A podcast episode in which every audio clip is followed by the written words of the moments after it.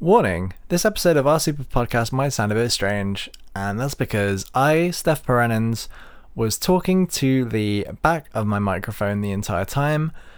Uh, my disclaimer for that uh, the back of my microphone looks very, very similar to the front of my microphone, but uh, I'm still a right old plum. And I hope it doesn't ruin your listening experience too much. If it does, this podcast is free anyway. Thank you very much.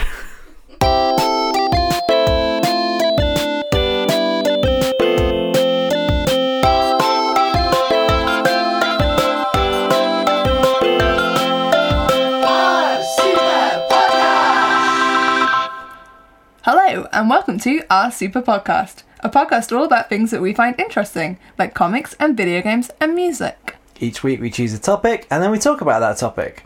We also run down what's happening this week that caught our attention and we end with listener questions. Hi, I'm Steph. And I'm sweaty. Yeah, it's really hot. No, joke, I'm Sarah Graley. but it's still really sweaty weather. It's um so for those of you who don't know, the UK is well renowned for being um normally a very miserable, mild slash cold country, and it's been hot for like a month, and it's ruined us. it's horrible. We've, we've turned off our fan to record this podcast, and it is too hot already. Yeah, it's um, and it's evening as well. We're recording this, and it's uh it's eight o'clock in the evening, and it's still really really warm.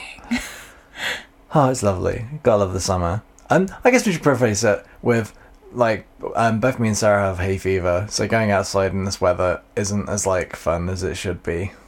But, you know, good good things as well also happened. You ordered two vests that are the same, so we're both wearing one of those vests. Yeah, Sarah stole my my second vest. I thought I'd buy two vests of the same design because I was like, I like their design. I'm gonna wear them.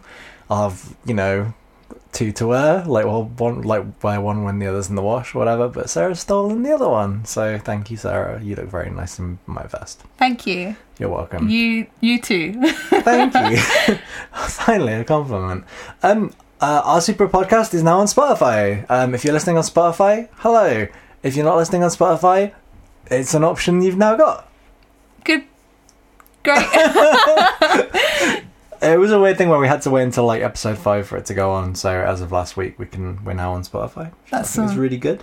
fun behind the scenes podcast information for you. You could say that was a good thing this week. Oh yeah, what else was good this week? Uh, good things this week. Um, we've been doing uh, we've been running a Kickstarter, but we're going to talk about that more in the main bit of this episode. So that's Yes. what the main topic's going to be. Oh, surprise! The the theme this week is Kickstarter. I thought it we was- said it, but I don't think we did.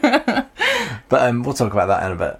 'cause I Yeah. think that works better there than here. hmm Um, in the last week, we watched uh, an actual, an absolute load of Summer Games Done Quick, or SGDQ, which I've had to write down in my notes ph- phonetically because if I look at the letters, I can't say it. I say like SG, SGD. I might have said it right. SGDQ.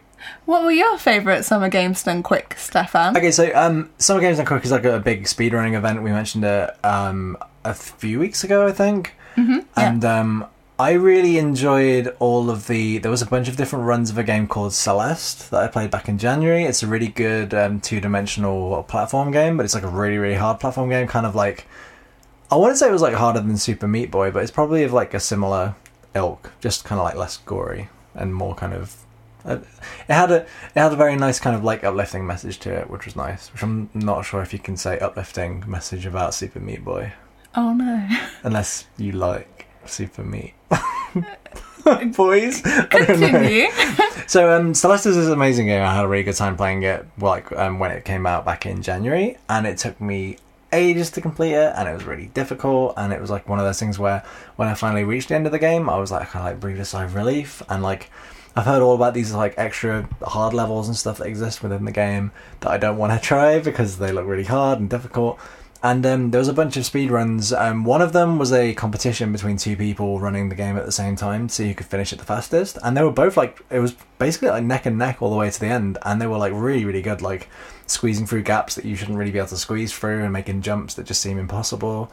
But then um, the most impressive one, like there was what was there's a thing called um, the the TASBot section, and Mhm. TAS stands for Tool Assisted Speedrun. So that's when they kind of they kind of get like they, they kind of make like the perfect run of a video game. So every single jump and every single action, they kind of program in and sort of have it all play once as this kind of perfect kind of like computer version of a speedrun. Hmm And that was incredible because it was just like it was like every single movement was perfect and it was doing stuff that shouldn't even be possible but because they can like program stuff in frame by frame they were just getting all these frame perfect little skips and hints and jumps and stuff and it was really really cool.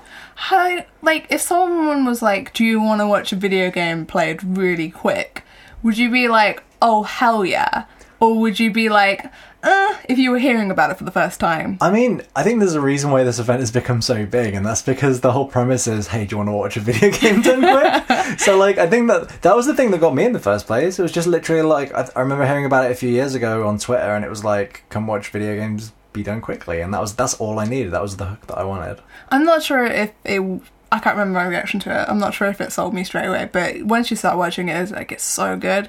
Um, the football was on this weekend while we were watching um, the Mario Maker speedrun, and I was yelling during that. I was like feeling like okay about it because my neighbor was just like yelling about football, so we're all screaming like That's that okay. weekend. Everyone, everyone finds their own thing to scream about.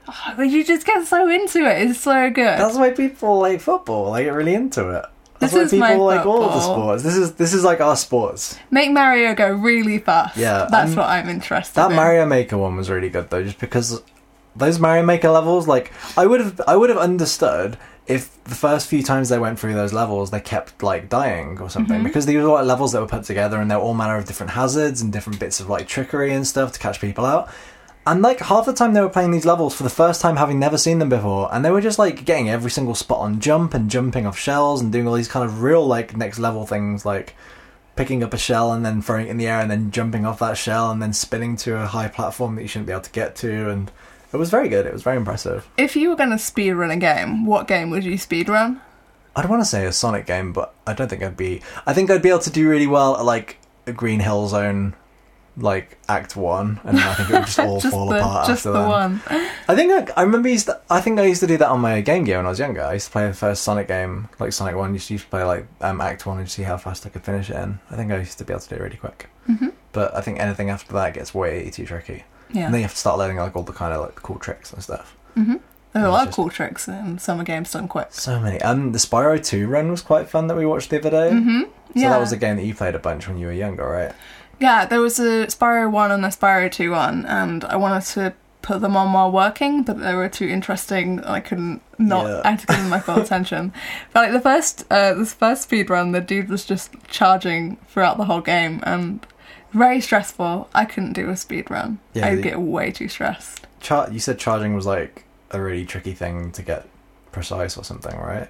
I mean, I haven't played it for a while, but I don't remember the controls being that great. So yeah. Yeah. What else was there? I mean, I really like the the Spyro Two run just because the way that they were going through.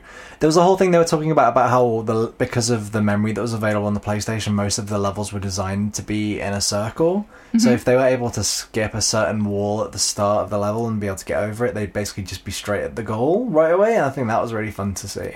The main villain on Spyro 2 is called Ripto, um, and as soon as he showed up on the screen, Steph did like this really big laugh and was like, Who's he? He's you! and I, I'm still reeling from that sick burn. I think that that I think there's been many many characters that I've looked at and said that's you over the over a, the last week at least. So How would you? I describe Ripto as a. I think it's Ripto. Um, as a small Dracula. Like that's the kind yeah, of outfit. okay, kind of like um, a small small potato Dracula. Yeah. Thank you for that. You're welcome. uh, what have I got? Oh, there's a mystery beep going on in our world. That's strange. Um, I really enjoyed watching. Okay, so um, there was a, a, a Mario Three race on the SNES, so Mhm. Super Mario Three, and it was done by these uh, these two speedrunners whose names I do not remember, but they were both very good. But um, at one point, and like I didn't realize what happened at first, but like the one one of the, the one of the runners, their game just completely crashed at one point, hmm and it was like, oh no, that's awful. And then the guy that he was running against, was kind of like really apologetic and saying, "Oh no, I'm so sorry, I'm so sorry," and then that guy kind of waited for the other person to sort of catch back up in the game, and it was this really nice show of sportsmanship. But then I remember find I think I read into it afterwards, and um, it was something to do with the the one guy had like. Um, he pulled off a certain move and he'd stamped his foot on the floor. and because he stamped, because it's like an old games console, because these were like running off like old SNESs or old Super Nintendos, um, it basically like it it would it would broken the contact between the cartridge and the console. Yeah. And it's something to, it was something to do with the old Super Nintendo is built in such a way that it keeps checking that the cartridge is in. Yeah. So because it's always checking, if there's even a disconnect between the cartridge and the console for even Where like a did- second, Where did you hear this? Is I read this- it on the internet. That's like no, that- that's it's like literally going into like all the the architecture of these old games consoles and stuff. Yeah. So because like they want to do like these authentic runs and stuff, like hmm so they they were using proper SNESs, and so but then so in this run like um. Run, I say Runner A. I wish I'd remembered the names. Runner A like got caught back up, and then they kept going. It was really cool. But then there was a moment near the end when, um, and it was like really near the end as well. And the same guy who did the stamp from before, I think he dropped his controller on the floor, and it happened again. but it was really heartbreaking because it was like proper near the end. But it was still like a really nice show of sportsmanship because like. ugh, I, I bet there's probably been runs like that before where the other person's just kept on going because of like in the name of like doing getting the fastest speed or whatever. Yeah. the Sonic the Hedgehogs of the speed running of the world, maybe. hmm Gotta go fast.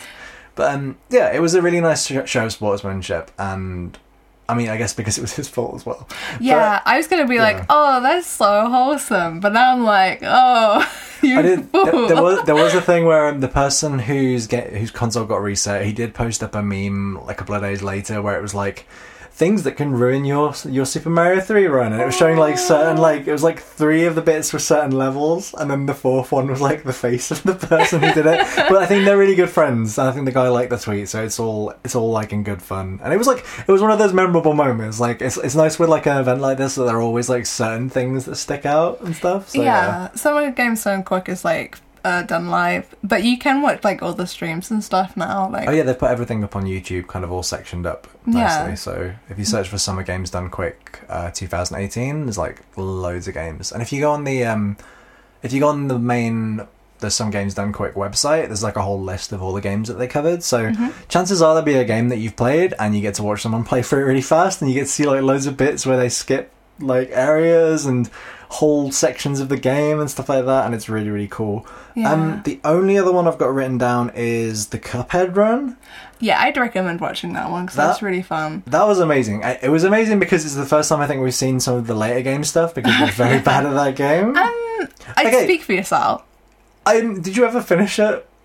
We, I don't have time to play this video game. Then I don't think if you haven't finished it, you can't say I- anything. I You're better than I was. You played more levels than I did. yeah, and then I ran out of Cuphead time. Oh, I'm no good. Cuphead time I'm- for you. I am the solid okay at Cuphead. Well, let's start you training for your Cuphead speedrun. No, for too stressful. Summer Games Done Quick Well, yeah. 2018. I There'll also watching be that run. there'll also be a Winter Games Done Quick, or is it Autumn Games Done Quick? Or is it Awesome Games All, Done Quick? all winter? the seasons. I don't know. There, there is an, there's another one partway for the year, and they they always do it for charity. So this time around, they they raised um, two million in donations for Doctors Without Borders, and I think the other one they do they raise money for a cancer charity, which I can't remember off the top of my head which one it is, but it's really It's good. really that- awesome. Yeah. yeah, it's good that they do it for a, a good cause. yeah.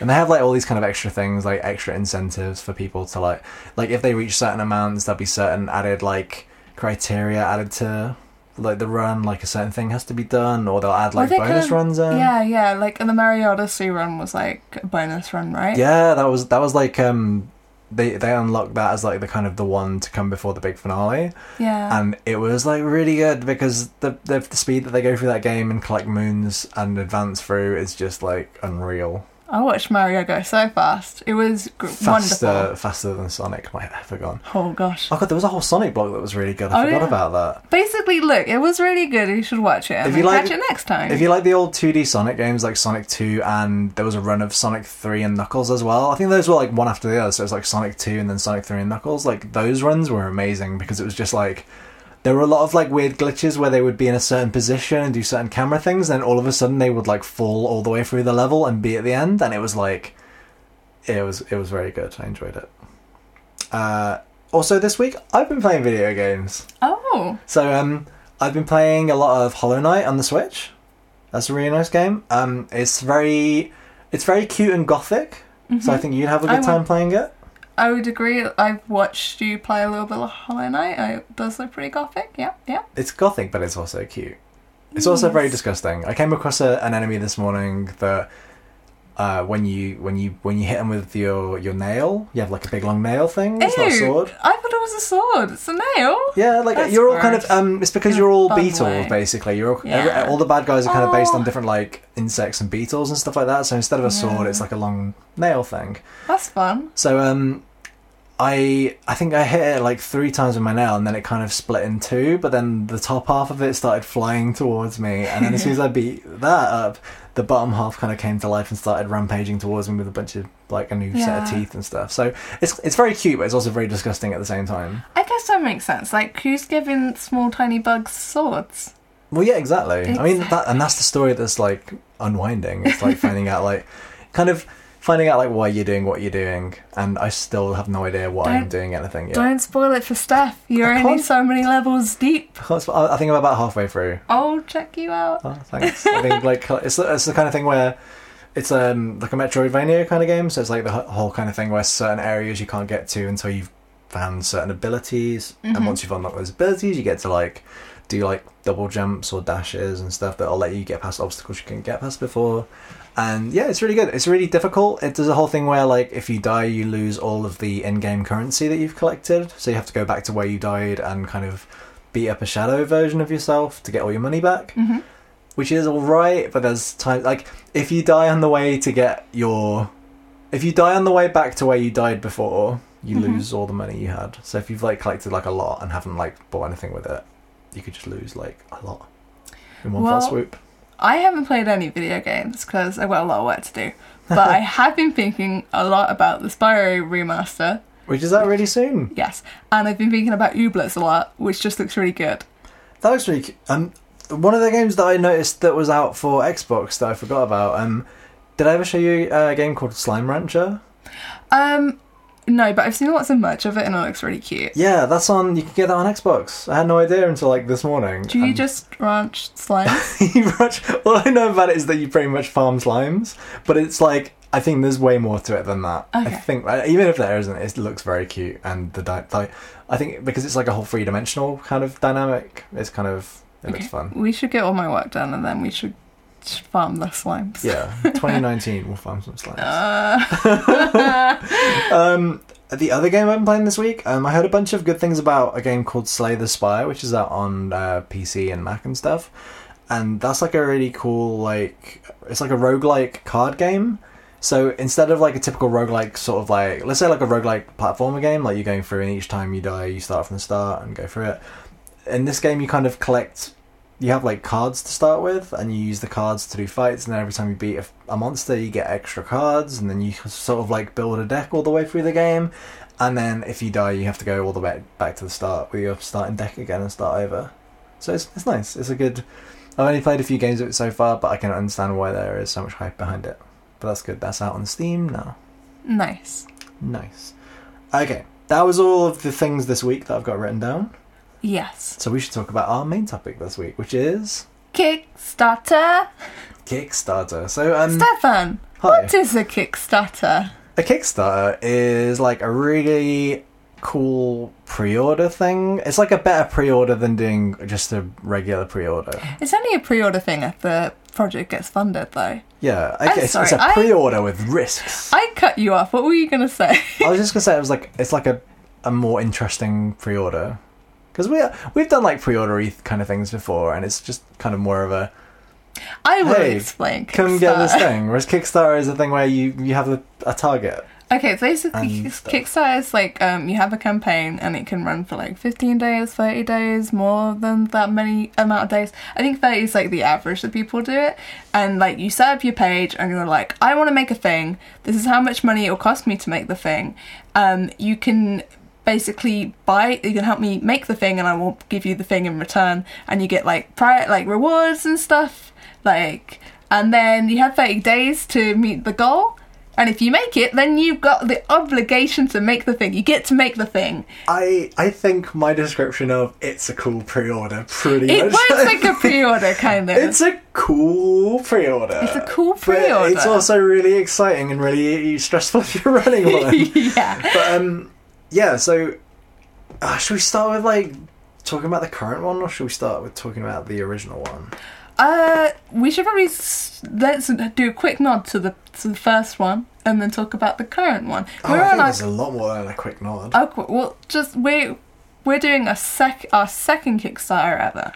yeah, So baby's second Kickstarter campaign. We're trying to make a thing, yeah, and but we Well, have don't- done a Kickstarter before. Maybe we should talk about that. Yeah. So way back in 2015, Yes, like correct. you'd you'd put out three black and white sort of mini collections of our super adventure comics. That's true. and then I imagine this is like my uh, my interpretation of the events that I think happened because it's a bit foggy.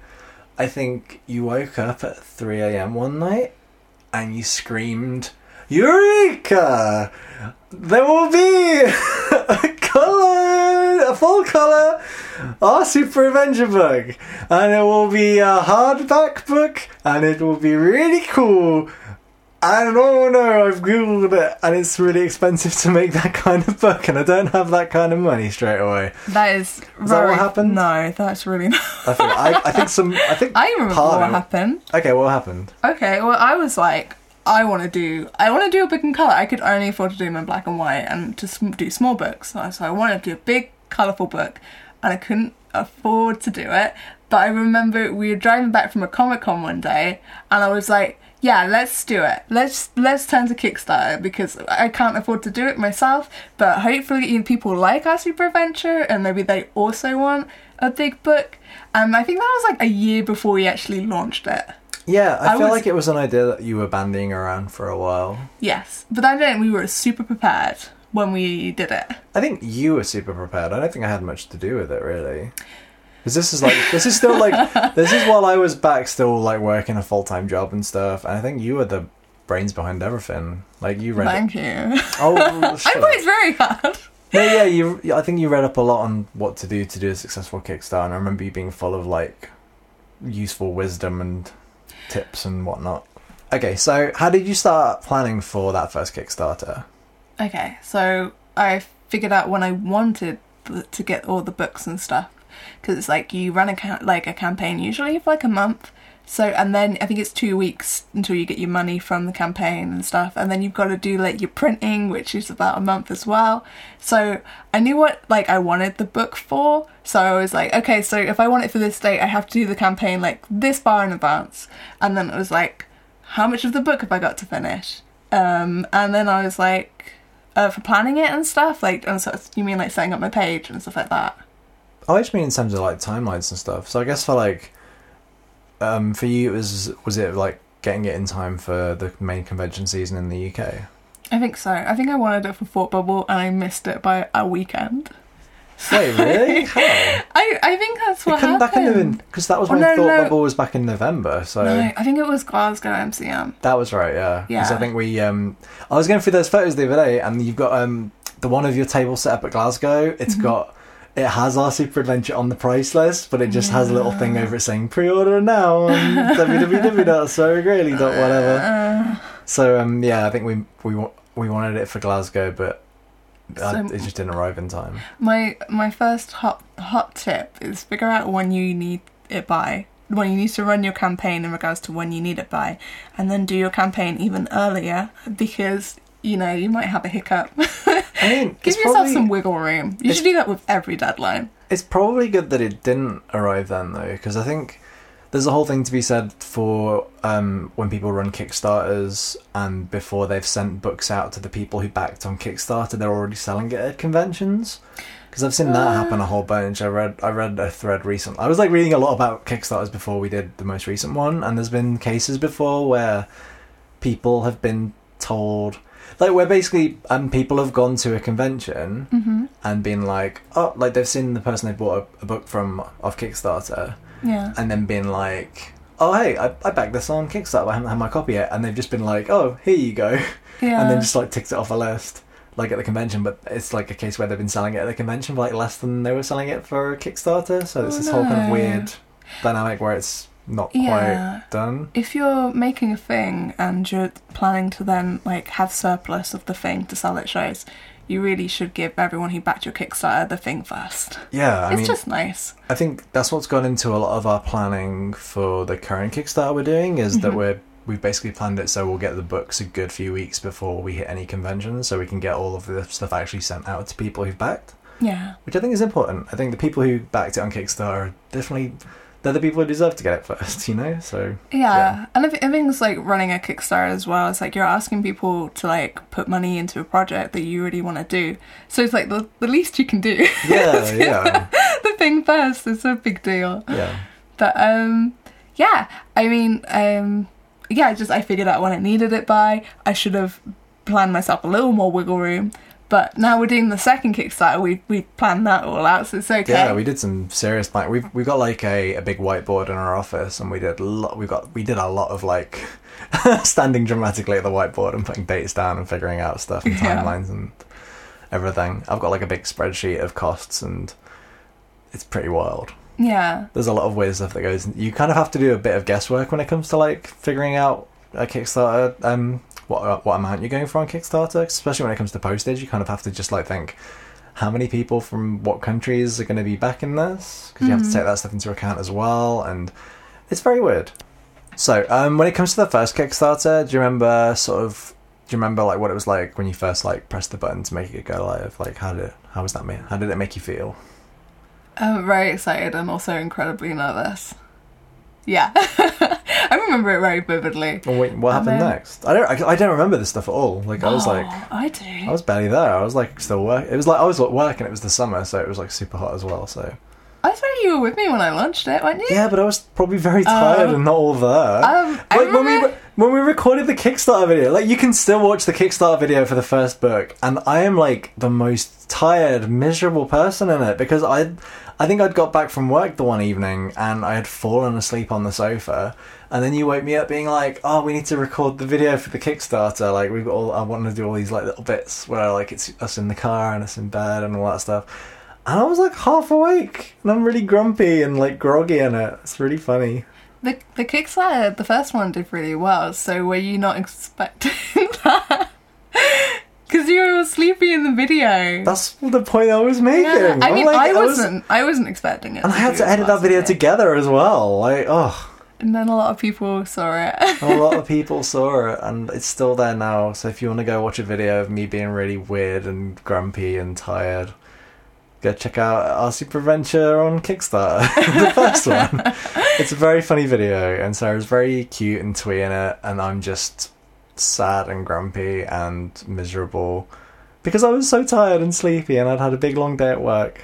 yeah, I feel like I was much more twee three years ago. I think you're still pretty twee. Thank you. I You're think. welcome. so like, um, with the first Kickstarter, so like again, like I don't remember, like my my my memories of this is like so fuzzy now because it was like like three years ago. So like, at what point did you know that it was? At what point did you realize it was gonna like hit the target? Um, I think we hit like fifty percent on the first day. I think it was funded on the second day, so it was Yeah. really fast. But it was like it was crazy because I wasn't expecting the response it got. So it was just kind of we were just when you have a Kickstarter campaign, there's like the amount uh, raised listed on the page, and every time someone pledges, it like automatically refreshes. So I remember like watching the screen, being like, "What the hell?" Because it kept refreshing, and being like, "This is amazing!" Like, um, but it was really. I think I think I got bundled on the second day, which is such a relief because I think that sounds right. yeah, it's it's nice once the campaign's like funded. You're like, okay, we're gonna make the book now. Like it's happening, and it- it's a very big relief. So that was really great. But yeah, I think just watching it go, I probably didn't think it was gonna get funded on the second day, but like the the response that came from it, like immediate, like the immediate response. do you know where that like? where that- do you know whereabouts that came from? Like, can you pin it down to like any of like the various sort of places you were posting stuff on the internet, or was it just kind of? Um, I think, I guess this was like my first big book, and like I've been posting it online for I don't know how many years, but that point, but like I think it was like three. You started posting them like late 2012 online. yeah. So I think in 2012, Thought Bubble was the first one that you had, uh, the first like little black and white, um, like zine version of it, I guess. Yeah. So I think it was just a case of um like I was regularly like updating that comic and stuff. So I think people were just like she's making a book. like she's Yeah. doing it, which is how I feel when other people do that. It's like you want to support someone. So I guess people are like let's go do it. Yeah. which I'm very thankful for. Thank you everyone. It was like I, I think I was definitely blown away by how well it did. Like I think I don't think we were expecting it to do that well stretch like so soon either. Because I remember like having, to- I remember we were trying to come up with um, stretch goals and stuff. Yeah. I don't think we'd really planned out anything concrete for that. Yeah, I hadn't planned like any stretch goals whatsoever before doing the campaign. Like I planned everything else, but like I just wasn't expecting the campaign to get funded. Like I was, I thought it was going to take like thirty days to do it. Yeah. I remember like having a conversation with my brother before it went live, being like, "Oh, I want, I think it's four thousand eight hundred pounds." Um, and being all like, I don't know if like, I'm gonna raise that. Like, that's, Um, that was like that's that was such a huge amount too. Like Mm. that it it seems so like it seems so weird that now that it got funded within that space of time because I don't think like definitely like in terms of like when we were going to conventions or doing like making doing online sales or anything like that I don't think we were ever like in that ballpark Mm, like yeah. pr- prior to that so yeah it was really that was really amazing how how it kind of took off yeah. and then how it kind of I mean and like so your original goal was 4800 and then what did you end on it was twenty one thousand something pounds. I which think. is which is crazy which really is Like, I don't know how much that would have been in dollars because like the exchange rates changed so much since uh, yeah the referendum. Ooh, and also books have got a lot more expensive to print. because because of that too yeah. but um so yeah um was I around when we when we had the first book delivery no, so d- it what was, was nightmarish. So what is? And I, I want to just preface this with something. I remember that I was the person who campaigned very hard for it to be a hardback book. hmm It looks so, awesome. Thank you. But then I'm also very sorry for the next bit of the story because I feel like it probably wouldn't have been as big a delivery if it were if it wasn't uh, a hardcover book. But Um, looks really good. it Can't follow really being a hardback. But um, yeah. So what was that first delivery? So basically, I think what what happened with the Kickstarter, like in between, while the Kickstarter was running, I think it ended up. It eventually became the time that I was off for the summer. So I remember helping you finish, um, like like art stuff for the book. So I helped like flat some of the pages and put the final like files together and stuff like that. hmm But then by the time the books arrived from the printer, that was when I was back at work in September. Yeah. So I would have been back at school working. So what was the first book delivery like? So I think before the Kickstarter as well, like when I was doing my self-published, no, it was all self-published, but when I was doing the black and white comics, I was probably ordering them in runs of like a 100, 200 copies at a time. So um, I think this Kickstarter, we, I think I have 800 and something people had got a book from the Kickstarter. So we ordered about like 1,300 copies of this book to fulfill the Kickstarter and didn't have some at shows. Um, so obviously I never, we'd never had that many books come to our house. No. Um, and I like we've moved house now, um, so we have our living room is more accommodating for books, which is great. But like in our old house, which the Kickstarter books turned up to, was a really small house uh, with a really narrow hallway, and basically we um, lived down a really narrow road as well, which is worth bearing in mind. uh, someone turned up with uh, a thousand a thousand books, a thousand hardcover hardcover books, two hundred pages. It was like not two hundred, it's two hundred forty pages or something. Yeah, 224. And that was like that's basically like one big one big pallet's worth of books. and this is like really fun. When I say really fun, it's not. It's the worst. Um, so the driver turned up, and it was a case of, I think when when most uh, deliveries they deliver them, and they expect they don't expect to be delivering something like this to a residential area, and like they expect me to have like a forklift or something, and I don't. It's just me. So it was like I was running outside, grabbing boxes, running back inside, and just running to and from um, the room I was putting books in back to the lorry while the driver kind of like bought some stuff to like the doorstep. I've had like very varied deliveries since then. Wait, so was this one like the the the horrible one we had here, where you having to take the boxes off one at a time? Um, I can't remember. I've because we've had a few shipments to that house before, Yeah. so I've got them kind of muddled. Some were a lot worse than others. Yeah, Um, I think I was only ever there for ones that seemed quite painless. Ones where they Mm. just lowered the pallet onto like onto like the, onto like the road and Yeah. put it near the pavement, and See- then we just ran in with the books, and it wasn't too bad. So I don't think I was ever around for one of the bad ones in the old house. Yeah, because like the thing is as well, it's like if a lorry driver's waiting on you to get all your books out of their van, and you're you're me, and you've got little needle arms and little legs, and you can't go that fast. And they're just tutting, going, "What do you mean you don't have a forklift truck in your uh, in your terraced house?" and you just you feel absolutely it's just it's it's very traumatic I mean, talking But of trauma, yeah I kind of do want to do a little side journey into that really bad delivery we had at this house. okay yeah So, like, for, for the listeners out there, um, we we live in a kind of yeah cul-de-sac yeah, like kind of like the very end of like a couple of windy roads. So they're not the nicest roads for a big lorry to go around in the first place. hmm But um, forget that. The the, um, the dri- in this in this story, um, the driver couldn't actually find where we lived, so I had to drive out to find the driver. Who was like it was a driver from from Lithuania because we got our books from like a, a book printing place in Lithuania. And so um, the driver didn't speak any English. So I after I after I eventually found the driver who was like um, on this kind of like weird busy roundabout near where we live, oh god I then had to kind of like um had- it's this whole kind of I think my biggest nightmare is not being able to communicate with someone. So I was like I was like living this wild nightmare. where I was like trying to like just I, I think I ended up just being kind of like oh, just like follow me, follow me kind of thing. And then so we ended up getting back to where we live, but um it's this kind of weird thing where we live in a bit of a close where there's a couple of like there's a couple of weird things you drive under to get to like car parky bits and the the lorry pulled like all the way into the close and kind of blocked those both those entrances to the car park bits. yeah And also, it was raining, and also it just got into like half five, six p.m. in the evening, so like everyone getting back from work time. And then um, also he didn't have a tail lift on the lorry, so we had to start just like taking the boxes off one at a time, one at a time, one at a time.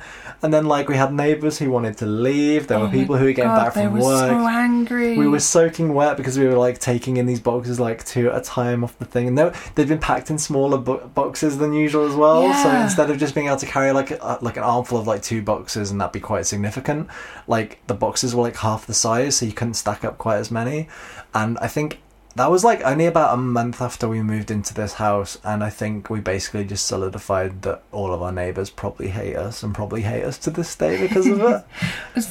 Ever since like we've like set up with our printer it's like oh um you have to you, Oh, yeah, if like, you deliver it please, have something to lower it onto the ground so just leave it as a pallet Yeah, this you- is so much we- less stressful We've discovered that you can request having a delivery with a lorry with a tail lift, and just having that facility and then being able to like lower it down and just put it, just be able to like wheel it over to the front door, so we can just take in the books that way. It's so much nicer, and yeah it's so much less stress. I just, yeah So that's like the one. That's like the one thing that isn't quite glamorous about the whole Kickstarter process. It's like that actual kind of like getting all the stock. I mean, everything else is fine because it comes in like small boxes, but those those books are like sizey. it's quite exciting. I mean, it's a little bit scary as well because like your books arrive and you're like, are they okay? Did everything print all right? There's not going to be a weird like accident or Oh, anything. yeah, like there hasn't been like. Are there any spelling mistakes in the books? Yeah, and then but you open up the first box and hopefully you proofread it really well and you checked over it a million times before you sent those files and you check you see it's okay, it's all good, and then you're like, I got a thousand of these, and then you got to figure out where to put them all while you're fulfilling the Kickstarter, Yeah. which is its own fun challenge. Yeah, so when we were fulfilling it, um, we were using like the Royal Mail's.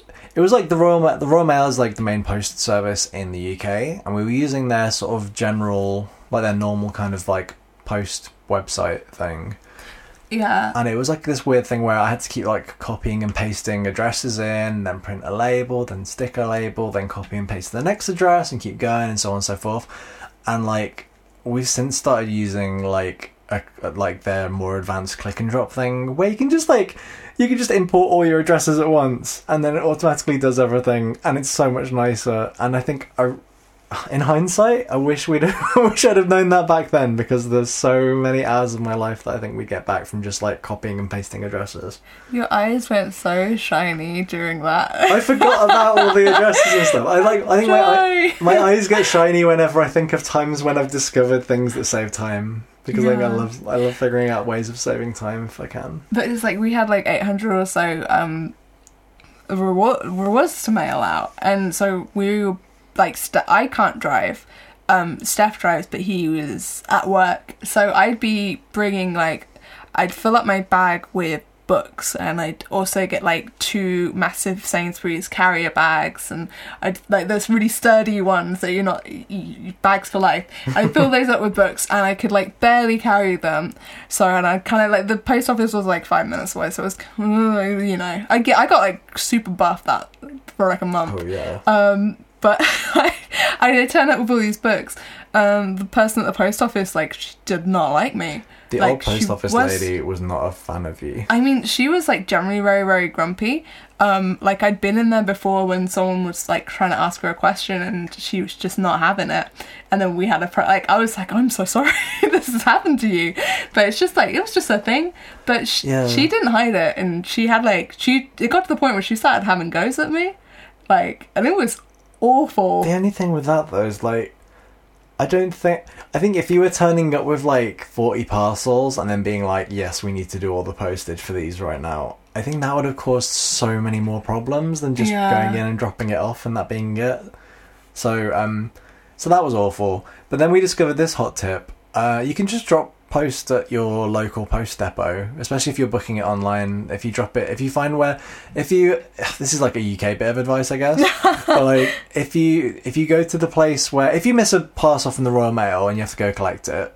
Normally, if you go to that place and talk to the people who work there and ask them if you can drop your post there, they're normally cool with it. So Yeah. thankfully, ever since that, we've discovered we can just drop it at our post depot, and the people are normally quite friendly and happy to have it, yeah, which is so much nicer than going to your, your weird local post office that's also like a shop as well, and then if, yeah. them growing to hate you slowly over time. I would. I, I'm very happy we moved.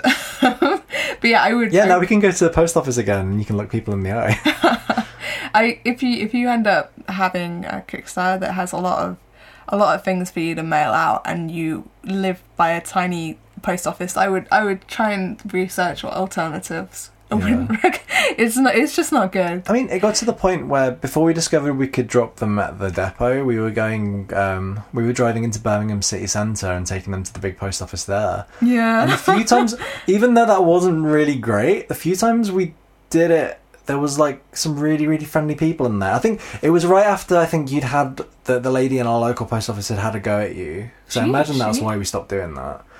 But then there was like a re- there was like the first time we went to that one in Birmingham. I think the person was really friendly Yeah. because we were like, "Is this okay? Is it okay for us to drop post here?" Like we got kind of shouted at at the last place, and they were like, "Oh no, that's totally fine. I can't believe they would have shouted at you." And they were really nice. It was like a light, little ray of, little ray of sunshine poking through the cloudy skies. It's been three years and I'm still shaken. We've got so many. I got so. I didn't realize I had all these vivid memories of like the trials and tribulations of like dropping off post. My biggest fear is someone having a go at me or telling me I'm I'm not allowed to do a thing.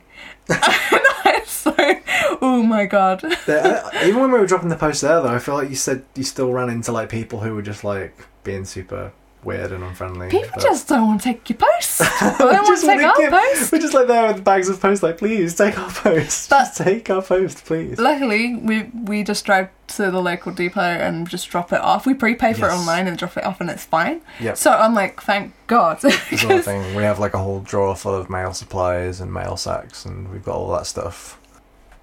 Okay, so I guess that's our kind of Royal Mail segment over with. Um, so yeah, what's what's up with the Kickstarter we've got going on at the moment? what is it with it? I Uh, mean, it's like day day three, and we've somehow hit hundred percent, which is wild. Yeah. Um, I mean, you actually slept this one up more than I did. So Uh, yeah, I spent like the last couple of months like just slowly piecing together the whole page. Um, I guess I should like go into this more. Um, so we're doing like a second our super adventure book at the moment that we're like we want to get funded through Kickstarter because we've got these kind of like grand ideas of. Whereas last time we made like a really fancy hardback book, I mm-hmm. think this time the idea is that we want to make another really fancy hardback book, but this time have like a kind of a printed cloth spine, which is like a really nice finish that we've seen on a few books before. Mm-hmm. And I think that whole idea was it would be just really nice to make this this book even nicer than the first one. yeah. And I'm like, yeah, we're gonna be able to do it. Like we've hit 100, percent which is amazing. Like I can't believe we hit it within like the first three days. Like because it was like one of those things that we kind of just didn't have.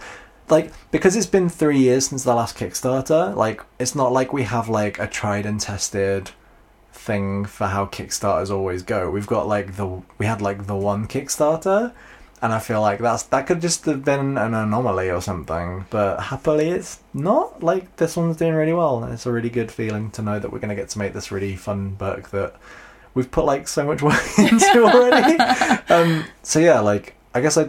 I was just kind of like getting graphics and the text together for the page, really. Like, I mean, like you, the other person who does the line share of the work because you make the comic at the end of the day.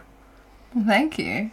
You're welcome. I just Nyah, nyah, nyah. I just helped assemble the page, which I don't think is like that big of a deal. I think it was a big deal because, like, you want your page to look really good. It's important for it to look really good because people got to know what it is. That's true. Um, I think everyone can tell it's a book, so my work Yeah. here is done.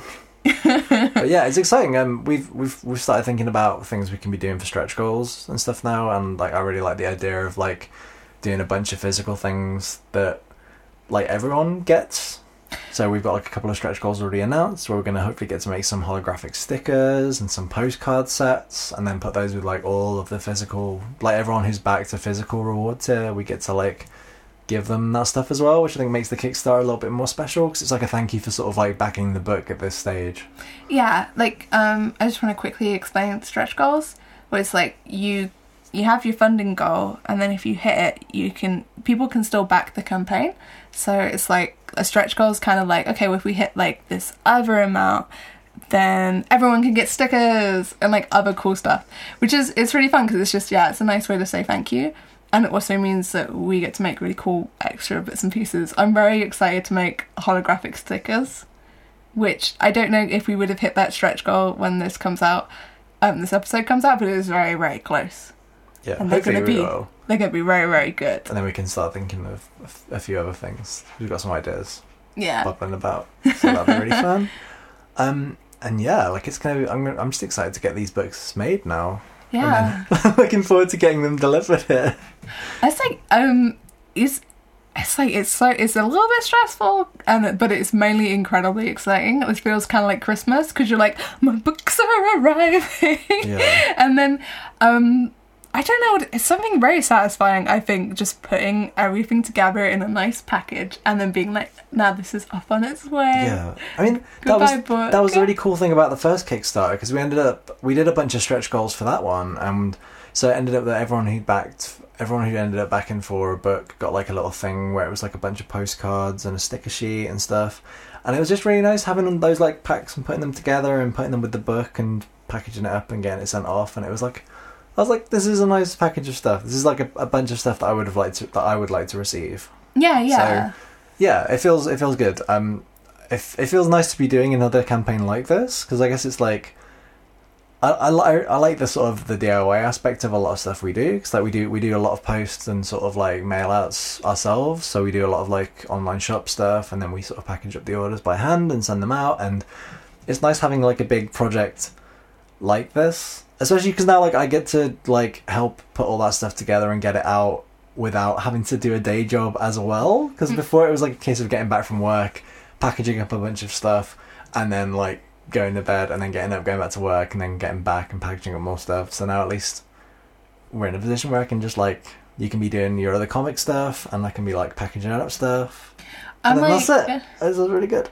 packaging stuff's like I think the monotony of it is very soothing and I'm kind of jealous that I will have to work while you package everything up I like sure- I like I'm, putting like- everything together. Well, I'll, I'll just start drawing all the comics, and you can just do all the packaging, and we'll see if anyone notices. It's like I think that's like one of the really fun things about Kickstarter is like you back a thing and then sometimes some stretch goals will get added and you will get more than the thing that you initially paid for. Like I've I've backed um some Kickstarters and it's just like it's just like a nice little oh this is in the post oh got my nice little thing. think, um, I mean, do we do we move on from our Kickstarters to ones that we've backed recently and the ones that we're backing at the moment, or Yeah. Um, so I really like a video game called Binding of Isaac. Uh, just like a quick rundown of the game is that you play as a small naked child who fights really horrible monsters with your tears in the basement, and you just keep going lower and lo- deeper you and forgot deeper to and deeper into the why you're basement. in the basement in the first place. Your mum locked You- you in there. You know, you. Uh, I think you're running away from your mum. Actually, she wants to kill you. I mean, same difference. She's big Potato, knife. potato. It's great. It's a roguelite and uh, you get different power ups and stuff. It's really fun. I love it. Um, but they, uh, Edmund McMillen, is that that's his name, right? That's right. Yeah. Yeah, he's done like a, a card game, uh, Binding of Isaac. So obviously I backed that because like Yeah. I put so many hours into Binding of Isaac, just like replaying it and replaying it and replaying it. So whenever there's like Binding of Isaac stuff, I'm like, yeah, I think I can. So now it'll be Binding of Isaac, but in card game form. yeah, I'm very excited But that's about that's one where um, I think there's a bunch of extra cards that have been added to the game just through stretch goals and weird sort of stretch tasks they've been doing recently. that Kickstarter's incredibly funded. I know. I think I think Like, I think that one's almost at like a million dollars or something. yeah, so it's that's amazing. But then that game is very very popular. Oh, it's so. such a good game. I'm so excited to get that card game That's a cool one. Um, in terms of games, we've we backed to Kickstarter recently for a video game called Knuckle Sandwich, Yes. which is by the I want to say Australian video game maker. I want to say Andrew Brophy. And That sounds about right. But um, it looks like a really fun game. It looks like it's got a very kind of weird humor to it. Like there's Mm-hmm. a lot of like, it's not. It doesn't like nothing. There, there was like a demo version of it that you can download and play, and I can't even like. It, it's kind of like a weird like top-down RPG, but then the story goes places. I don't want to spoil it because there's a really fun reveal in the demo of like where stuff's going and like the thing that makes the game the game's name make sense.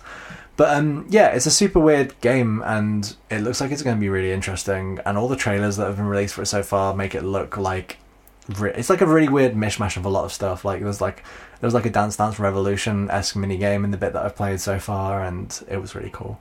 Um, the Kickstarter for that's ended, but is the demo still available? I think the demo's still available. The, the, the demo was just on itch.io, so if you go on itch.io and search for Knuckle Sandwich, you can still download the demo and play it. Yeah. It looks very good. But we backed that one, and it had like a really nice T-shirt that had been designed by Paper Beat Scissors online, who's a really cool guy. We love him and his work. He's very cool. He does he a lot of good stuff. Yeah, he makes like the nicest pins and the nicest t-shirts. We watched it. He did a, a Twitch stream recently where he was designing one of his newest enamel pins. That's like a little like cat taxi, and it was the most chilled out Twitch stream I think I've ever watched. it was just so like nice just watching him like like put his art together. Yeah, so and Chris like would watch again. Chris draws with like the smoothing thing on high, so like the brush strokes very very soothing to watch. Oh yeah, and like, also like he, he's like a super perfectionist. Like it was really. Oh, I was mean, really you can you can look at his work. You can see that. Yeah, Paper Beat Scissors makes very good stuff. Yeah, check it out. Um, back on Kickstarter, what else have we backed recently? Oh, you just backed um, Sweaty Palms Anthology number two, Yes, which is really cool. We bought the first one back at I Small wanna Press say- Expo. I was just going to say SPX. Oh well, now that's the you terms know. we're on. but we, we picked it up from SPX last year. I think the second one's going to be more of the same of that. So I think it's like oh, I should double check, but I think it's like forty-five artists or something. It's an anthology. Um, So what about anxiety, which I'm sure that haven't sweaty palms. I'm sure there's a whole bunch of listeners who listen to this podcast who know a thing or two about anxiety. So if you ever want to read some cool short comic stories about that stuff, yeah, Sweaty Palms. very Go check it out. I'm very excited to get that. Um, a recent one we backed was Worldly Words of Wisdom by James Chapman, who's like a pal of ours from the UK comic scene. Um, that's gonna look like a really cool book, I think. Um, it's a whole kind of collection. Does um, his whole th- his whole book is kind of about different different countries having different but similar phrases for the same thing. So whereas we might have like whereas we might have a saying or something like a stitch in time saves nine, different countries might have different variations on those themes. So he kind of like puts these kind of things all together and then illustrates them really nicely. So that was one that I was really glad that we got to back. So I'm really I'm really looking forward to that I am arriving too. and popping through our letterbox. You should check out James Chapman online or in the UK comic scene. If you're at a UK show, he's probably there. He's at a lot of shows. I look for a sign that says Soundimals, and that's him too. Yeah, that's that's the boy. Okay, so those are some Kickstarters that we've been checking out recently that are kind of fun. You should check them out as well. Um, right, we should finish with some listener questions. So, uh, Sarah Bloomer has uh, three parts to this. I'm just going to ask them one at a time. Uh, how easy is it to advertise a Kickstarter and get people to back? And does the fact that you've already got a large fan base help? Well, I think with what the book is, the Our Super Adventure book is, it's like it's standalone comic strips. So it basically what we do is when we run a Kickstarter, we just we post a comic like every day, which is fun because it's like we're doing this Kickstarter, so it's a way to be like, "Hi, do you remember?" like, but it's also like this is what's in the Kickstarter, so we get to show it off, and we also get to like remind people that it's running, but like in a way that's not as annoying. I hope because it's like you could be like, "Bet my Kickstarter, bet my Kickstarter, bet my Kickstarter," which I'm also doing a little mix of, but um, you can be like, "Back the Kickstarter. Here's a here's something fun from it." Like sort of thing. So that's what I do. Yeah, I think with with the Our Super Adventure stuff, because each one of them is because each comic is kind of its own thing. It kind of lends itself to. It's kind of like being able to advertise the Kickstarter, but without being so direct about it. So I know for like the first few days of this one, we were like super like trying to get the word out because I think anyone who kind of runs any kind of social media stuff nowadays knows that it's very difficult to actually get a message that you're. It's difficult to if you're doing an update, getting all of your audience to actually know that that update exists. So I think most of the time now with with some of the bigger platforms, you're only ever really hitting like maximum like ten percent of the people who even who actually follow your page. which is like wild. Um, It is. Um, but that's probably like a whole other podcast. but um, yeah. So I think for the first few days we were just like, just really, really putting out a lot of updates, just letting people know there was a Kickstarter and the kind of things that they could get on it. So I think as long as you've got kind of like all that stuff covered and getting that awareness out, then it's a case of trying to do more of that, but tr- trying not to make it repetitive and annoying. And I guess that's where the single comics really help because yeah. it's like brand new. It's the stuff that people want to see from you anyway. Um, and it's also good just to make sure that you've got like a link to your Kickstarter on your profile and stuff. Because like I've known people have been like, "Oh, I'm running a Kickstarter," and I'm like, "Nice," and then I can't find the link to it. and so you should make it easy. Yeah. Um, we've got a fun we got a fun link. You made like a fun URL for us. Oh, I just did sarahgraley.com slash kick. Yeah, I like it a lot. But, um, Kicking is fun. Yeah, I know. I see a lot of um. There's a lot of webcomic um based kickstarters that seem to happen, and I think a lot of the time there it's a case where you'll see that people have read like people will go to read the webcomic. Like people will see the Kickstarter, Mm-hmm. go read the webcomic, and if they like the webcomic, they'll be back at the Kickstarter page and be like, you know, saying that they read through it and now they want it back, kind of thing. So I Yeah. think being people being able to see what something is or get like a really good sizable kind of like chunk of like a taste of what it is that the Kickstarter is for. Nom, nom, nom. And yeah, if they start making that sound, it's a good, it's a really good sign because it means that they're They they're want to eat it. They want to back the book. So they, they, they want to back eat the book, book. so they they receive it and they get their special book eating knife and fork out and their little book eating Stretch bib. goal.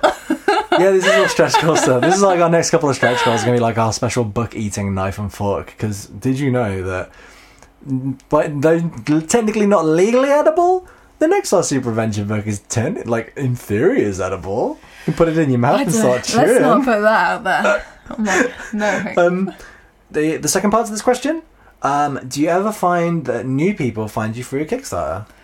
I feel like a lot of new people found me through my first Kickstarter. I don't know about this one because this one's only been going for like we're creeping up on that fourth day, I guess. Yeah, So yeah. it's a bit too early to tell. I think you can get like, you can probably get.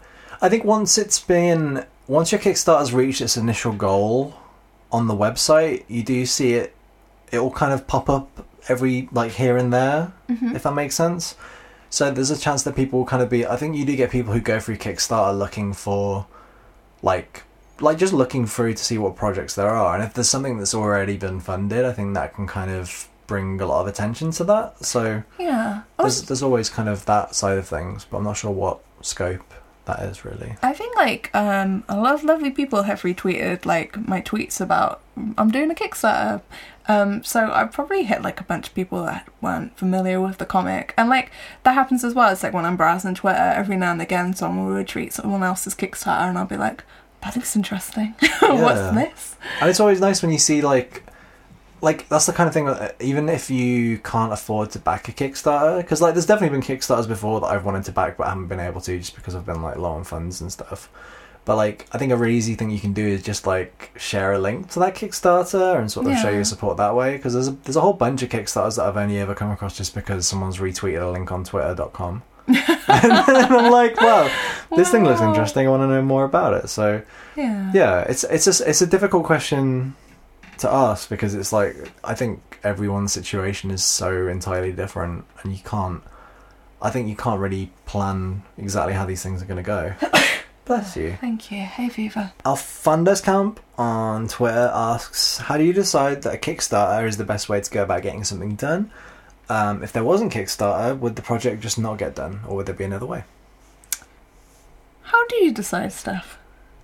I mean, um, I I think with that, say with the first Kickstarter, hmm like you said before, like you, you went with that because there was uh, you wanted to get a certain thing done, and you costed it out how much it would cost to get it done. But it's the kind of thing where, like, you couldn't have afforded to just throw down that money Yeah. at that time for like for the thing that you wanted to get made. So like getting um getting a hardback book made. If you wanted to get it done in like small quantities, that would have made the unit price incredibly expensive. Yeah. I feel like we've always had a thing where we don't really want to make things like too expensive because it's nice for like accessibility and stuff. yeah. But like to get the amount of books made that would have made that like viable, like I think the only way of doing that would have been to raise the money in advance and have a target for it, and that's what Kickstarter's perfect for because you know that if you don't hit that target, you're not going to make that. You're not going to make the book kind of thing because it's the kind of thing like you could have maybe you could have saved up and spent that much money on those books, but then if no one had bought them, you'd have just ended up with a load of books and not made that money back, and that's not a way to do books, I guess.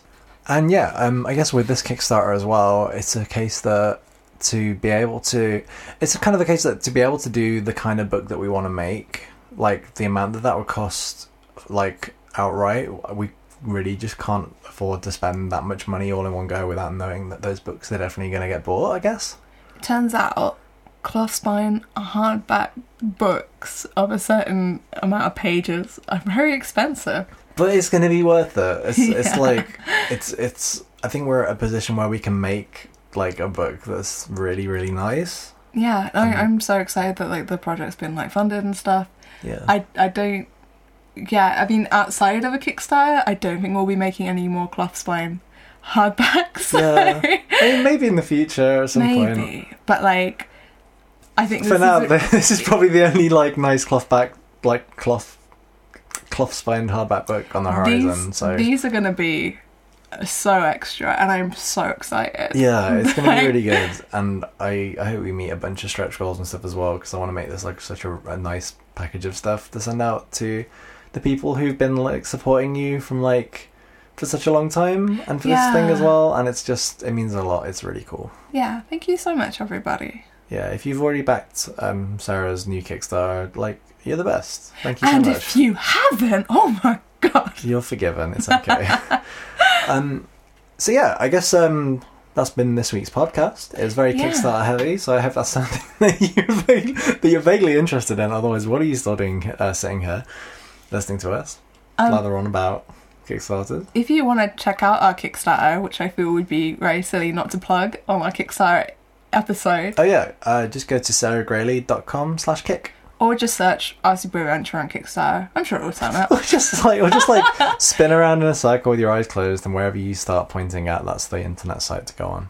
And then just start shouting very loudly, "Where is the Kickstarter page?" Start chanting. yeah. Where is the Kickstarter page? Um, so yeah, thank you for listening. This has been episode six of our Super Podcast, now available on Spotify as well as everywhere else. If we're not available on your favorite podcast app, please let us know. And um, yeah, I've been Stef Purenins. and I've been sweaty. Sarah Graley. um, and yeah, uh, keep Being super.